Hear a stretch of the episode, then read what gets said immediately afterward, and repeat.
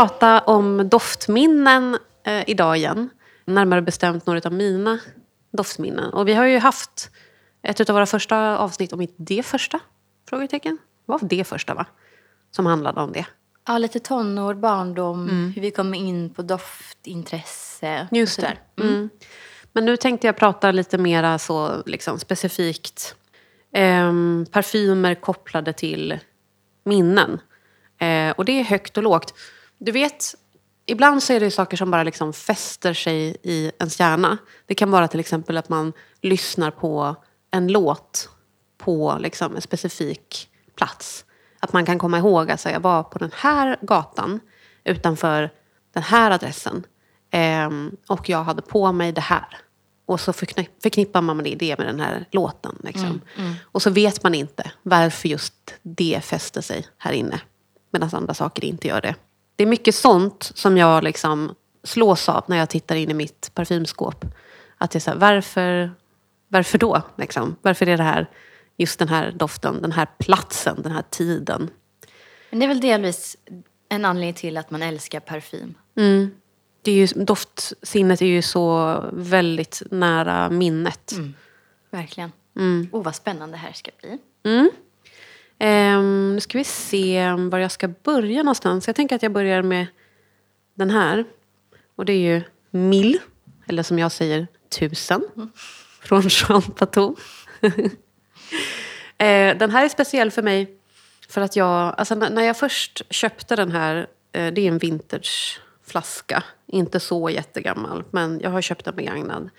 Um, och när jag först um, köpte den så bar jag den inte särskilt mycket. Det är en ganska svår doft ändå. Den är så väldigt torr och kalkig. Lite svårburen. Men sen så blev jag ju gravid. Och eh, doftsinnet gör ju saker och ting med när man är gravid. Ehm, och det här var när jag väntade Vivi, alltså min, min, mitt andra barn. Och under den här graviditeten så jag mådde väldigt illa, mådde väldigt dåligt. Jag hade ingen kraft. Eh, jag bara låg i ett mörkt rum i månader i sträck. Och det var någonting som gjorde att jag drogs väldigt mycket till den här doften. Den gav mig väldigt mycket tröst. Ehm, och jag undrar om det kanske var en släng av det här som man kallar för pika-pika. Du känner till det? Ja, när vissa kvinnor blir sugna på att äta murbruk och Ja, eller typ andas in bensinångor. Att de får liksom cravings. De måste besöka bilgarage. Stat. Den känslan. Eh, kanske att jag hade någon mild version utav det då. Som gjorde att jag var tvungen att bära den här parfymen. Jag måste spraya lite. Åh, Om man gillar klassiska dofter då är det här en självklar att försöka dofta på. Tyvärr har de ju lagt ner den här linjen helt och hållet. De har det? Gud vad tråkigt. Synd, eller hur? Verkligen. Why? Åh, det, det är ju någonting uppfriskande i den. Jag kan förstå att den här var tröstande när du mådde illa. Grön. Alltså jätteklassisk. Alltså, det är nästan svårt att beskriva den för att den är så himla mycket som bara en eh, så här, stämpel i tiden. En tydlig Chypre-doft. Eller hur? Precis, åt det torra hållet. Mm. Osmanthus. Det är ju också den här liksom torra kalkigheten. Eller hur? God. Ehm, ibland så har jag bara liksom en känsla kring olika noter. Som kan vara att jag förknippar dem med andra noter om du förstår, förstår vad jag menar. Men, ehm, men jag, har alltså jag, jag har för mig att osmanthus är, det står här då, apricot smelling flower, soft, sensuous, with a milky woody and, and tror jag att de ska skriva, leather eh, nuans. Ja, just det. Okej, den är lite fruktig. Precis. Fast för- jag förknippar den med just den här, så här alltså champagne eh, noten. Just Liksom. det. Ja, vad intressant. Men vet du, jag skulle kunna se den här som ehm, de klassiska parfymernas freshie. Jag, jag skulle kunna se den som vit eh, krispig skjorta, medelhavs, eh, struttar runt i espadrillos. Säger man så? Espad, espadrillos? Espadrillos. Espadrillos va? Ja, de där tygskorna. Ja, precis. Mm. Men jag tycker också att den här är väldigt tydlig ehm, eh, så, eh, mineraligt vin.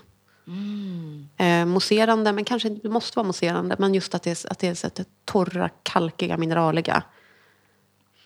Jätte, jätte, jättegod. Kanske var det jag var sugen på. Vin? Mm. Ja. Alltså jag har varit så sugen på champagne när jag varit gravid. Mm. Jätte. Annars så, jag dricker inte så mycket vin annars. Liksom. Och man var så exalterad över att dricka den här förlossningsdrinken. För att det var ju bubbel i den. Oh, och sen så smakar den ju pur skit. Det värsta jag... Och jag har också, druckit den flera gånger med mina barn. När jag har varit liksom över vecka 40 och vill kicka igång. Fick tipset av min barnmorska. Jag har aldrig tagit den där. Nej, jag var glad för det. Och kommer nog aldrig att aldrig se det. polisinolja på samma sätt igen. Nej, just det. Eller Bellinis. För då får man någon... Eh, det sätter igång magen, va? det är Mm. ska jag meningen göra. att man liksom ska få någon Mm, det kraft. är ju laxerande. Mm. Så det har väl med det att göra. Ja, men så det här är min graviditet. Eh, men till skillnad från den här äh, supergröna eh, som jag köpte i London i vecka nio. Har aldrig mått sämre. Eh, så är ju inte den här förknippad med illamående. Nej. Och jag tror att det är för att jag började bära den här lite senare under graviditeten. När det har lugnat sig lite. Jag har ett tydliga minnen av att jag liksom vaggar fram mot Gröndals centrum. Med den här. Och det, tro mig, gjorde jag inte vecka, eh, före vecka 20. Nej, Nej. precis. Och det, jag har faktiskt flera parfymer här som är kopplade till samma tid. Eh, för den sommaren innan hon föddes så var vi på Korfu. Och det var den sista såna resan som vi gjorde innan eh, covid också. Vi var där med min syster och min systerdotter. Eh, och hela min familj. Då. Och vi besökte ett kloster. Och de som eh, var det munkar eller nunnor munkar eller nunnekloster, det minns inte jag. Men eh, de eh, gjorde i alla fall den här eh, myrraoljan. Som jag bar under hela den semestern. Mm. Har vi pratat om den här förut? Eh, inte myrran? Nej. det tror jag inte. Nej. Eller har vi gjort det? Kommer inte ihåg. Oj, vilken härlig. Mm. Den är söt. Mm. Jag känner att myrra har kanske dålig koll på hur den doftar så. Men det- här är bara myrra antar jag då? Eller är det någonting Ja, annat i också? Jag vet faktiskt inte. Ehm, det förtäljer ju liksom, alltså det är ju inga, inga detaljer på flaskan. Det står ju bara, det står på grekiska på den. Mm. Eh, vad den heter. Typ. Men, ehm, och jag tror att det det står är aroma. Och sen någonting på A. Det är liksom en, en djup, em, söt, rund, varm, Mm. em, Resinisk. resinisk doft. Em, har ju lite ponny, inte, inte levande ponny, men plastponny. Nej. Mm. My Little Pony. Ja, lite det. Vagt, vagt, kanske lite fruktig. Lite russin liksom. Precis. Mörkt. Druvig. Jag tycker jättemycket om den. Den lyckas ändå vara, alltså den är inte bara varm eh, och rund utan den är ju också mm, ren. Det finns någon så här fräschör i den här ändå. Det är som att den har lite aldehyder i sig.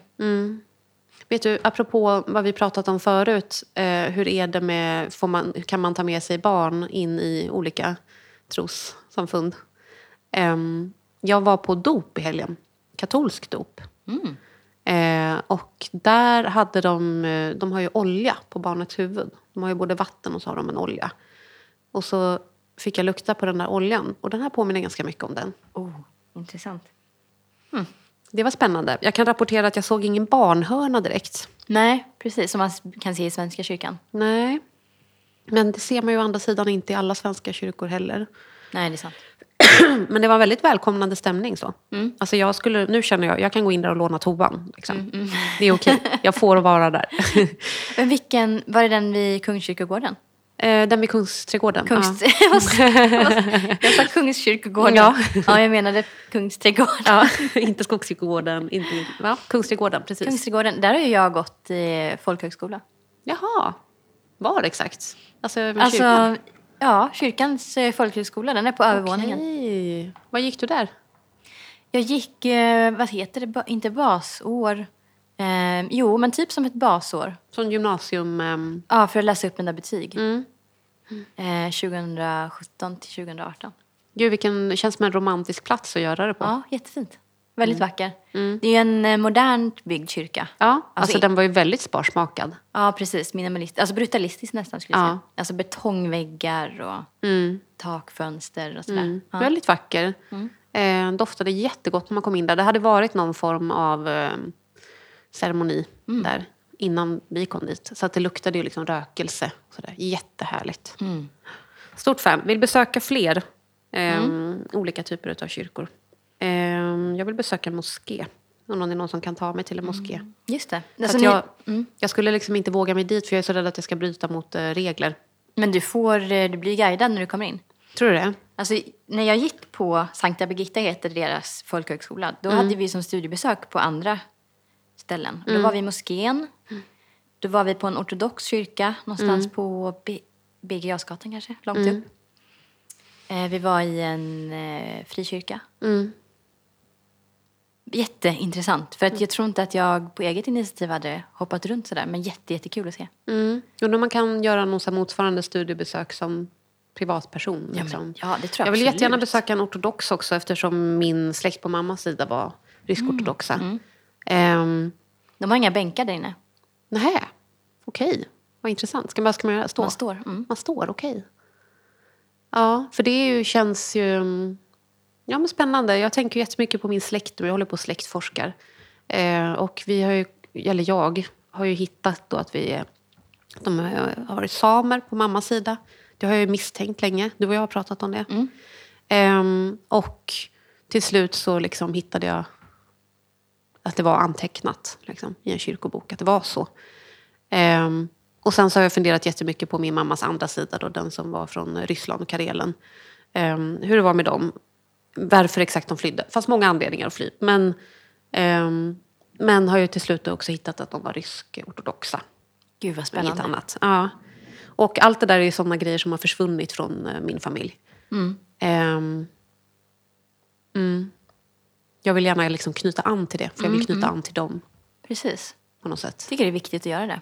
Mm. Rota sig. Kan. Ja, precis. Eh, ja, så det var den. En liten utläggning om den. Ehm, vad ska vi ta nu? Okej, men nu, nu tar vi då när, när Vivi kom ut. Jag har två parfymer från den perioden som är förknippade med två stycken olika platser. Vi var ju ute och gick väldigt mycket under min föräldraledighet. Eh, vi, vi satt ju mest i Sele. Och vi gick och vi gick och vi gick liksom, minst en mil om dagen. Um, och då så gick vi ju, liksom, det var ju också pandemi så att vi kunde inte direkt åka någonstans. Vi var ju inte inne i stan eller så. Um, så jag bestämde mig varje morgon för så här, vilken riktning ska jag gå idag. Och då kan man ju härifrån gå mot Skogskyrkogården och liksom gamla Enskede. Eller mot eh, Bagis eh, Skarpnäckhållet. Eller Nackareservatet eller Björkhagen. Det var dit jag brukade gå. Ehm, och den här då som vi tog- pratade lite om i förra avsnittet, Ambre Obskyr från uh, Johan Rigaud. Den här förknippar jag med Markuskyrkan i Björkhagen. Det sprayar lite. Mm. Men Markuskyrkan, är den, eh, är den eh, alltså från Svenska kyrkan? Alltså den vackraste, den är så otroligt fin, Andrea. Du måste besöka den. Jag måste gå dit. Det är bland eh, mina favoritplatser i liksom Stockholmsområdet, Markuskyrkan. Jag gillar ju Björkhagen, jag har inte varit där så mycket. Mm. Nej, det finns, jag gillar också Björkhagen. Det finns ju inte överdrivet mycket att se. Liksom. Nej, det är bara ett väldigt mysigt område. Mm. Det finns ju... Mm. Oh, Ambre, Ambre Obskyr. Mycket tonka väl? Det kanske det är. Kolla vad det står. Vilka bra amberdofter jag har fått prova här. Ja, jag gillar ju amber. Och så här, jag har ju överanvänt amber lite grann så att jag liksom har ju tagit ett steg bort ifrån det. Men nu känner jag att jag är liksom du, lite på väg tillbaka. Jag är verkligen på väg tillbaka. Den här är lite rökig va? Ja, och boozy. Boozy, Ah, precis. Det är lite så, kon, är det konjak? Jag ska se Eh, vad det står. Eh, det står ingenting sånt i, men den är ju boozy. Verkligen. Jag tycker också, den ger mig också konjak, rom, alla de där. Verkligen. Jag ser en Mörk apelsin där borta. Ja, apelsin. Bergamott också. Amber och jasmin, labdanum, det känner man ju. Just det. Patchouli, vanilj, musk och vetiver. Jätte, jätte, jättefin. Mm. Amberbomb. Amberbomb. Och som sagt, Så prisvärd. Ja, men jag är så imponerad av det som jag har känt från just det här märket. Mm. Den här tycker jag också är My Little Pony. Ja, men verkligen. Och det, jag tror att um, Amber går Tonka ofta för dit. mig är ju Ja. lite så. Det som jag förknippar med Jag tror kanske att det är Ladanum för mig. Sig. Ja, precis. Jättegod. Och bar du den här alltså då när, när vi var baby? Mm. Jag hade sparsmakat med parfym då. Ehm, och jag, hade, jag bar inte parfym där precis i början, liksom, när hon var spädbarn. Ehm, utan lite, det var lite senare. Jag var ju föräldraledig länge med henne. Ehm, och då var det ju liksom ett sprut. Alltså det är så fint det där ändå när man som doftintresserad um, fasas in i parfymbärandet igen efter att man har Verkligen. varit gravid och fått ett litet spädbarn. Men, eh, det är härligt att få längta efter att bära parfym. Verkligen. Och fasa in. Jag fasade in genom att spraya e- ett litet dutt i nacken på mig själv. För där var ju spädbarnet inte. Nej, man bär i sele så här på bröstet är ju barnet hela tiden. Eller? precis. Men på, mm. Och sen eh, det här, den här går åt andra hållet då. Om jag promenerar i motsatt riktning. eh, mot Skogskyrkogården. Där borta ligger ju ett koloniområde. Område. I Pungpinan. Just det. Eh, och där var jag och gick. Jag precis, kommer precis ihåg. Alltså att jag, jag var där och gick på um, hösten.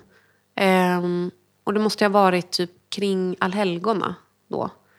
Eh, där det så här, de flesta av eh, löven har trillat ner. Och det var ordentligt liksom, det bet i luften.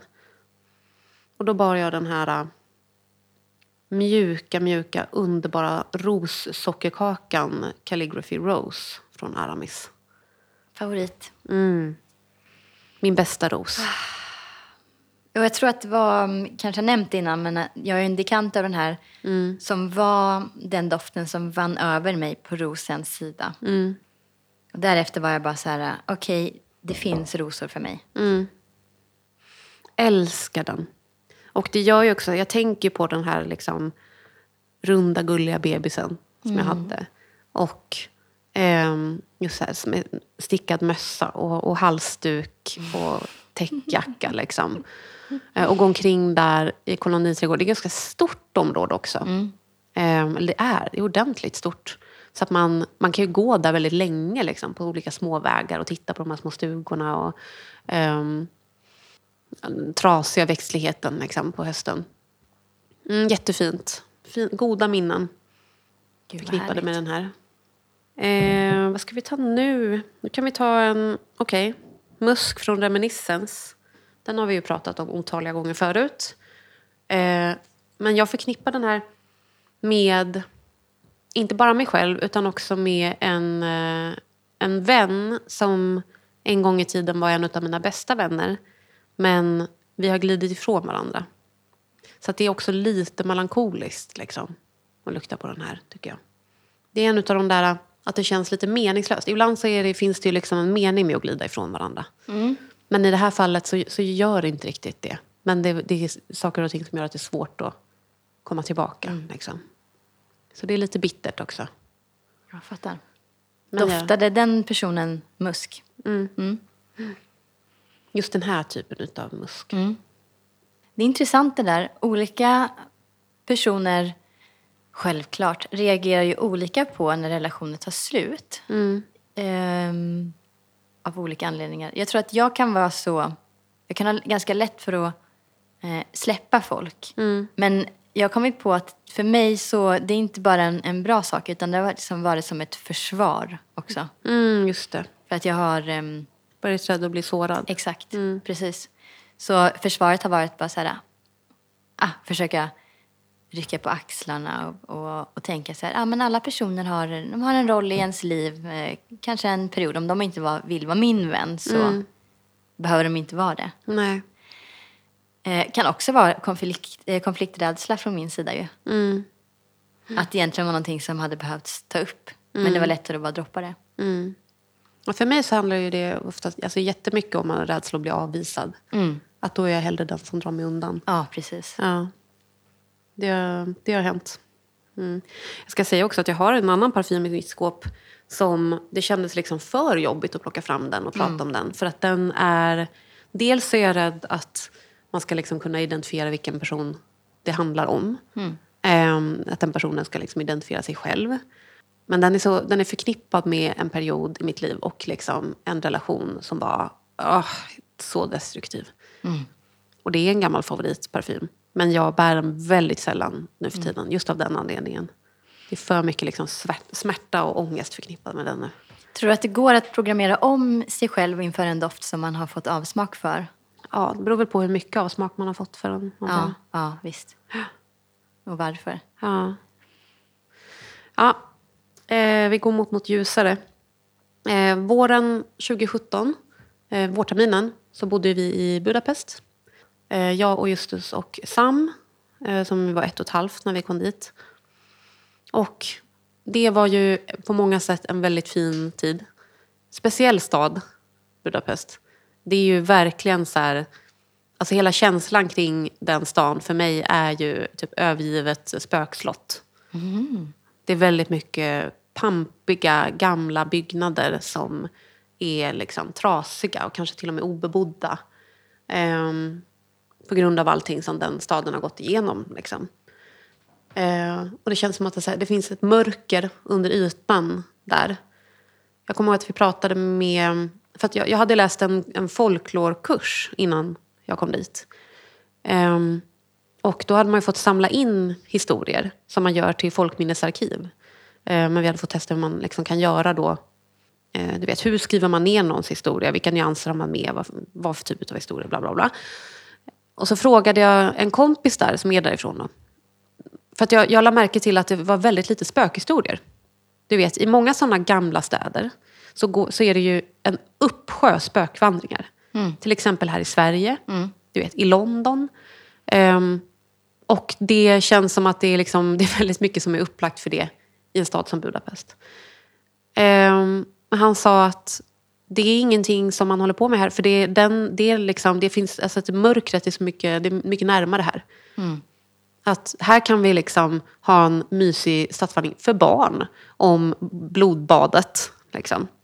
Stockholms blodbad. Men det kan man, inte, man kan inte hålla på så där för det ligger för nära. På grund Eh. av andra världskriget eller? Eh, Och allting som följde på det. Så att jag, eh, och det tyckte jag man känner av där. Det finns liksom någon här svärta där. Men den här den har jag pratat om förut då. Jag har inte ens sagt vilken det är. Men eh, Lys Mediterrané från Fredrik Mall. Den köpte jag medan vi var där. Och det var framåt vårkanten när det började bli ordentligt varmt där.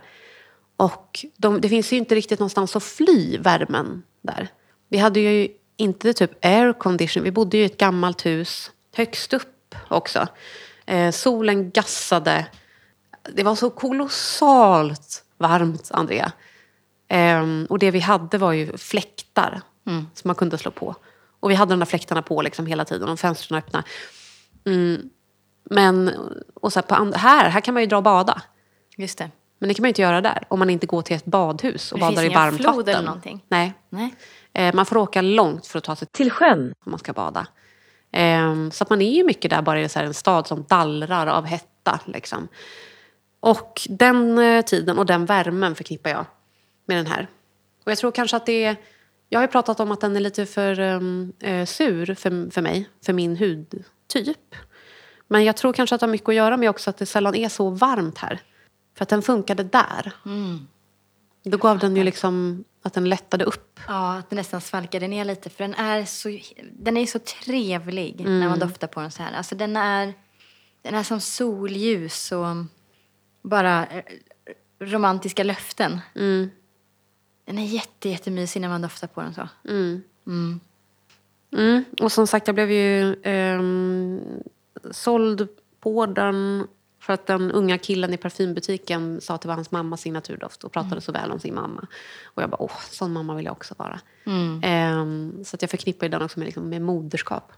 Mycket moderskap här i mina doftminnen. Ja, det blir ju så. Blir lätt så. En formativ period. Ja.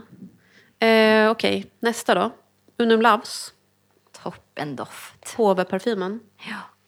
Det här är ju en av de, mina första förälskelser när jag på allvar började intressera mig för nischparfym. Eh, när det var nytt för mig. Eh, vilket ju är ganska länge sedan nu. Men när jag liksom tog steget bort ifrån liksom Demeter-parfym och parfymer som man hittar på Kicks och Åhléns till eh, nischhusen. Och jag blev fascinerad av storyn bakom den här. Och jag följer alltså jag var verkligen så oj men det här är ju så som jag vill dofta. Barrskog och katolsk kyrka. Ja, den är förtrollande. Varför är den förtrollande? Mm. Jag tror det, det, är väldigt mycket mm, miljöer som byggs upp i huvudet mm. när man luktar på den där. Precis, det är tydligt barr. Barrträ. Mm. Det känns fräsch men den är också lite rökig och mörk. Mm. Men egentligen, om, om jag inte hade sett flaskan, om jag inte kände till storyn då hade jag nog inte tyckt att det var en mörk doft egentligen. Nej.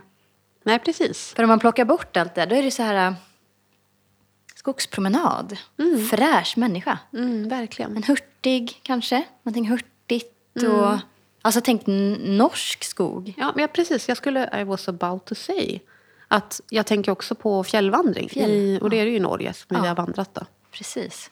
Um, och skog. Både alltså, skandinavisk skog helt enkelt. Ja, precis. Alltså tycker man om trä, eh, lite lättare, piggare dofter, mm. då måste man testa den här. Mm, det ska man göra.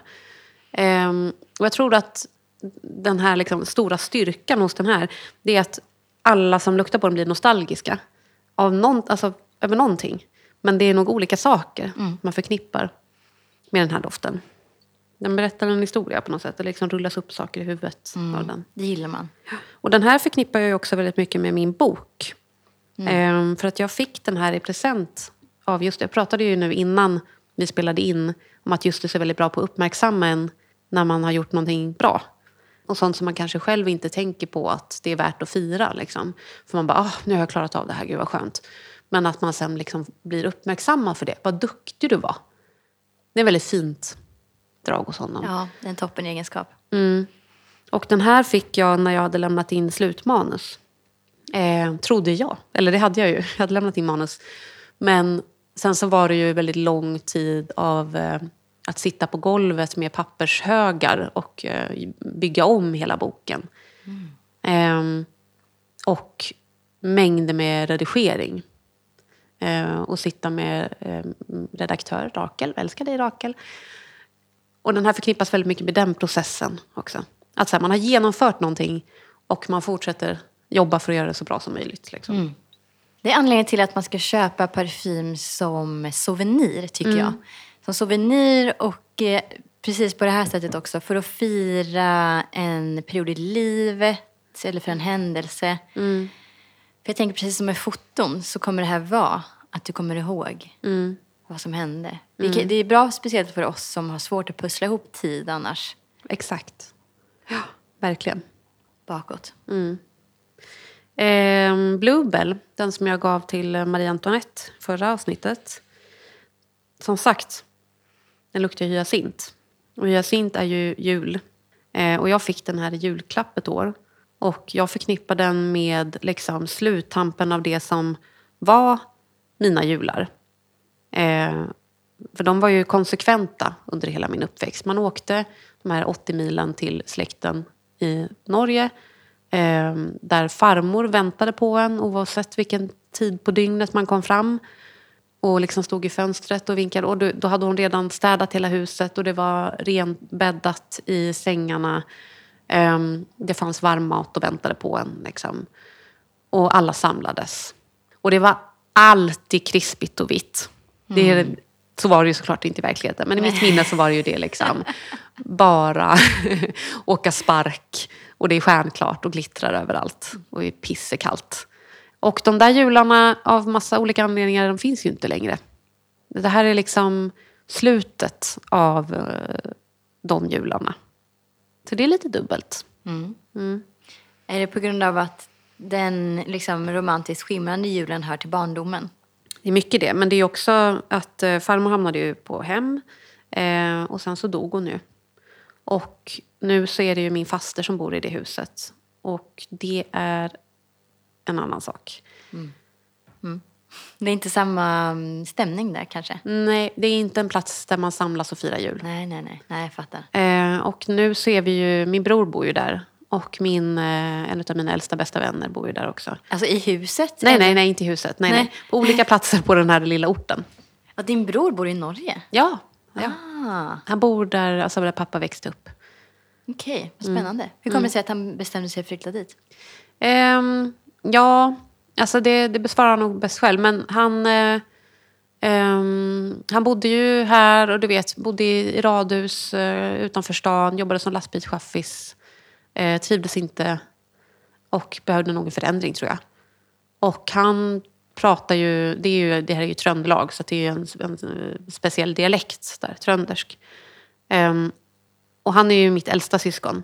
Så att när han var liten så då fick man ju höra att föräldrarna skulle nöja sig med ett språk för att inte förvirra barnens språkutveckling. Och de valde ju svenska då eftersom de bodde i Sverige. Men när han föddes så var ju pappa inte lika bra på svenska som han blev med tiden. Så att man kan se tydligt att så här, min bror, han kan prata den där dialekten. Han, han gör det flytande, särskilt nu när han har bott där i många år. Ehm, min syster, bättre än jag. Jag är sämst. För då var pappa så bra på svenska. Ehm, men ehm, jag tror att det var mycket så här, han gillar ju liksom vildmarken, gillar att vandra. Eh, det är väldigt nära där till, alltså man kan liksom åka en lördag till fjäll, ett fjäll och vandra. Har han tagit med någon familj dit eller bor han själv? Nej, han bor själv. Eh, har du norskt eh, medborgarskap? Eh, Nej, man fick inte det automatiskt då. Han har det. Han, För då var det andra regler. Men inte jag och min syster. ah, Mm. okej. Det är lite tråkigt. Det är lite tråkigt. Jag skulle gärna ha dubbelt. Det är kanske är bra att ha när, eh, om vi får fascistisk regering här i Sverige. Tanken har absolut slagit mig många någonstans. gånger. Jag har kollat upp också, för jag fyllde, de hade någon sån här litet quiz. Typ norska ambassaden eller någonting. Eh, passmyndigheten kanske det var. Så här, är du norsk statsmedborgare? Och så fyllde jag i det där bara, du är norsk statsmedborgare. Alltså att jag har rätt till att ha ett norskt medborgarskap. Va? Men då måste jag ju, som jag förstår det då, betala för liksom själva ansökningsprocessen. Jag måste ansöka för att få det. Ehm, och jag har inte varit så sugen på att lägga så mycket pengar på det. Nej, nej. nej. Det har inte känts tillräckligt akut för mig. Men eh, det kanske det gör inom kort. Det är nog inte så dumt att kolla upp det. Nej, så är det. Eh, Okej, ett sista. Ett nytt. Vad jag tror kommer bli liksom ett, ett eh, nytt doftminne. För att jag har burit den här så otroligt mycket sen jag fick den här. Och det här är också en present från eh, Justus. Och den fick jag nu på mors dag. Det är Rosu från Aesop. Men va? Som jag har Du har pratat den? om. Ja, precis. Jag visste inte att du hade den. Nej, den är, den är ju sen, alltså det är sen vi spelade in det. Men Som jag har mor, fått den. vänta nu, när är det mors dag? När var mors dag? Nej, vänta. Du kanske fick den på fars dag? Vänta, vänta, vänta. Nej, men förlåt. Jag sa fel. Den fick jag på vår bröllopsdag. ja, okej. Inte på min egen eh, dag i mödernet tecken, utan på vår eh, bröllopsdag. Oh, den är eh, torrt träig, lite grön. Precis, alltså det är inte en ros på det sättet som eh, ros klassiskt brukar tolkas. Nej. Örtig. Mm. Det är nästan som att eh, så här, ta en bunt örter som du köper Mm, I färskt. knippe. Ja, i knippe. Mm. Och bryta den. Mm. Uppfriskande. Mm. Eh, fräsch för den som inte brukar gå på fräsch. Verkligen. Också meditativ. Alltså jag gillar ju Aesops dofter. Jag jag, med. Jag gillar deras stil. Och det är nästan som att det är lite åt um, Perfumer Age-hållet. Fast Mm. inte, inte riktigt. Men, men är det inte lite så eh, inte riktigt tomatblad? Nej, inte helt och hållet. Men, Nej. Shiso, det är en not som inte är bekant för mig. Men där, um, Member of the Mint Family. mm, Kan vara det kanske? mm. Mycket trevlig. Det Ja, här den skulle kunna vara en trevlig. yogadoft för mig. Ja, exakt. Precis. Nu har jag varit sjuk, sjuk, sjuk, sjuk. Jag har inte varit på yoga på två veckor tror jag. Men jag har tänkt på den mycket som så här, den här, jag tror att jag, jag har hunnit bära den en gång på yogan. Den är så härlig också för att den, alltså den, den håller ju inte superbra på min hud. Men den håller ju bra på kläder. Så att om man har den liksom på en tröja och sen bär den en vecka senare. eh, så känner man ju fortfarande tydligt. Intressant. För det känns som en doft som också ska dunsta fort från kläder. Mm, jag tycker inte den gör det. Nej. Nej. Mm, Ligger där som härlig. ett så här pudrigt, rosigt stråk. Liksom. Oj, oj, oj. Också lite resiner som kommer fram när den torkar lite. Ja, den är så Väldigt jäkla trevlig. härlig. De har ju en fin eh, irisdoft som jag glömmer bort vad den heter nu. Mm. Ja, vad heter den då? Från samma märke. Ah, Det står still. Ska se om jag kan hitta den. Eh, det här var tydligen... Jag vet inte hur det är nu då när det här avsnittet kommer ut. Men eh, Justus gick med eh, Vivi till Isop-butiken. Eh, för att köpa den här. För att han visste att jag tyckte mycket om den. Och då var det den näst sista i hela Sverige. Va? Och sen så fick jag den och sen så upptäckte jag till min stora sorg. Det är också så jobbigt när man har fått någonting i present. Liksom, att man är så här, den är tras, det är någonting som är fel. Eh, för det läckte ju ut under eh, liksom, sprayhuvudet. Okej. Ja, det är inte så bra. Eh, så att det försvann ju ut lika mycket parfym som man sprayade. Typ. Så att då tog jag med mig den och gick till eh, den Isop-butiken som ligger närmast KB där, biblioteksstan. Just det. Och det var inte där han hade köpt den. Och eh, han, Justus hade ju redan sagt att det fanns, det här var liksom den näst sista. Men jag tänkte ändå att jag kan gå och kolla. Jag visste inte vilken han hade varit i. Och de sa att nej, det finns bara ett ex kvar och det är den eh, på vad är det, Södermannagatan eller vad det är för någonting. Och jag hoppade på bussen och åkte rackarspåret dit och fick den absolut sista. Men vad sjukt, den är populär alltså. Eller så är det någonting med produktionen. Ja, det kan det också vara såklart. Men vet du? Om ingen hade sagt till mig att den här hette... Den ska, vara, den ska vara en rosdoft alltså. Jag tycker inte att den doftar ros. Snarare då geranium. Men geranium kan ju definitivt ha en, en rosig hint. Eh, och jag tror väl att man drar den li- liknelsen på grund av att i ros så finns det också mycket geraniol. en, mo- just det. en molekyl som finns i båda. Liksom. Så för mig så är det här mer doftpelargon. Mm, jag förstår precis vad du menar. Typ doktor, doktor Westerlund. Ja, precis. Oh, den här måste jag tipsa en kompis till mig om som letar efter just sån... Dr. Westerlund? Ja, precis. Ja, det får du göra. Du, det var eh, Eremia som är iris. Just det. Doften. Eremia. Den är härlig. Jag gillar den. Där är också galbanum. Mm. Gillar det. Ja, så den här, eh, det här tror jag kommer vara förknippat med den här hösten. Och det är ju alltid så här, när man är liksom mitt i ett framtida minne så vet man ju inte vad det kommer vara för sorts minne. Nej. För just nu, den tiden som vi liksom är i just nu, det är ju väldigt mycket mörker, väldigt mycket ångest. Och eh, inte bara liksom i världen utan också liksom på personlig plan så är det mycket jobbigt just nu. Så vi får se om det här kommer det här liksom vara ett ljust minne eller inte. Hoppas det inte är någonting som jag ger mig ångest i framtiden. Jag undrar hur man ska påverka det också. För det känns det som att du kan försöka programmera den här doften på ett positivt sätt. Alltså, trots den här permasorgen som jag i alla fall är i nu och som jag förstår att du också är på grund av världsläget och det vidriga kriget i Palestina. Så tänker jag att det, det positiva som kan komma av det här är... Jag har i alla, fått, i alla fall fått en känsla av att eh, nu är det viktigt att vi i civilsamhället, alltså vi måste skapa ett community för att ha en chans. Eh, vi måste samla oss. Alltså en, lite, en känsla av att men nu organiserar vi oss. Mm, dags för folkrörelse. Ja, verkligen. Och det är, någon, det är, det är sorg, eh, men jag känner mig också ilsken. Vilket för mig är en eh, positiv känsla. Jag har svårt att agera på min ilska. Men eh, jag känner att jag kan göra det nu och att den är konstruktiv. Mm, precis, det är en jättestark drivkraft att vara arg. Mycket mer, det är starkare än att falla ner i den här apatin. Som jag annars kan göra. Fy fan vad hemskt allt det Ja, mörk ton att avsluta på. Men vad fan kan man göra åt det? Det Ingenting. är, det är som det. Ja, det är som det. Man får väl lyssna på någon annan peppig podd om Ja, man det vill ha en, en solig känsla just idag. Men nu är det så här. Vi måste prata om det. Ja, vi hörs hörni. Vi hörs. Puss puss. Hej då.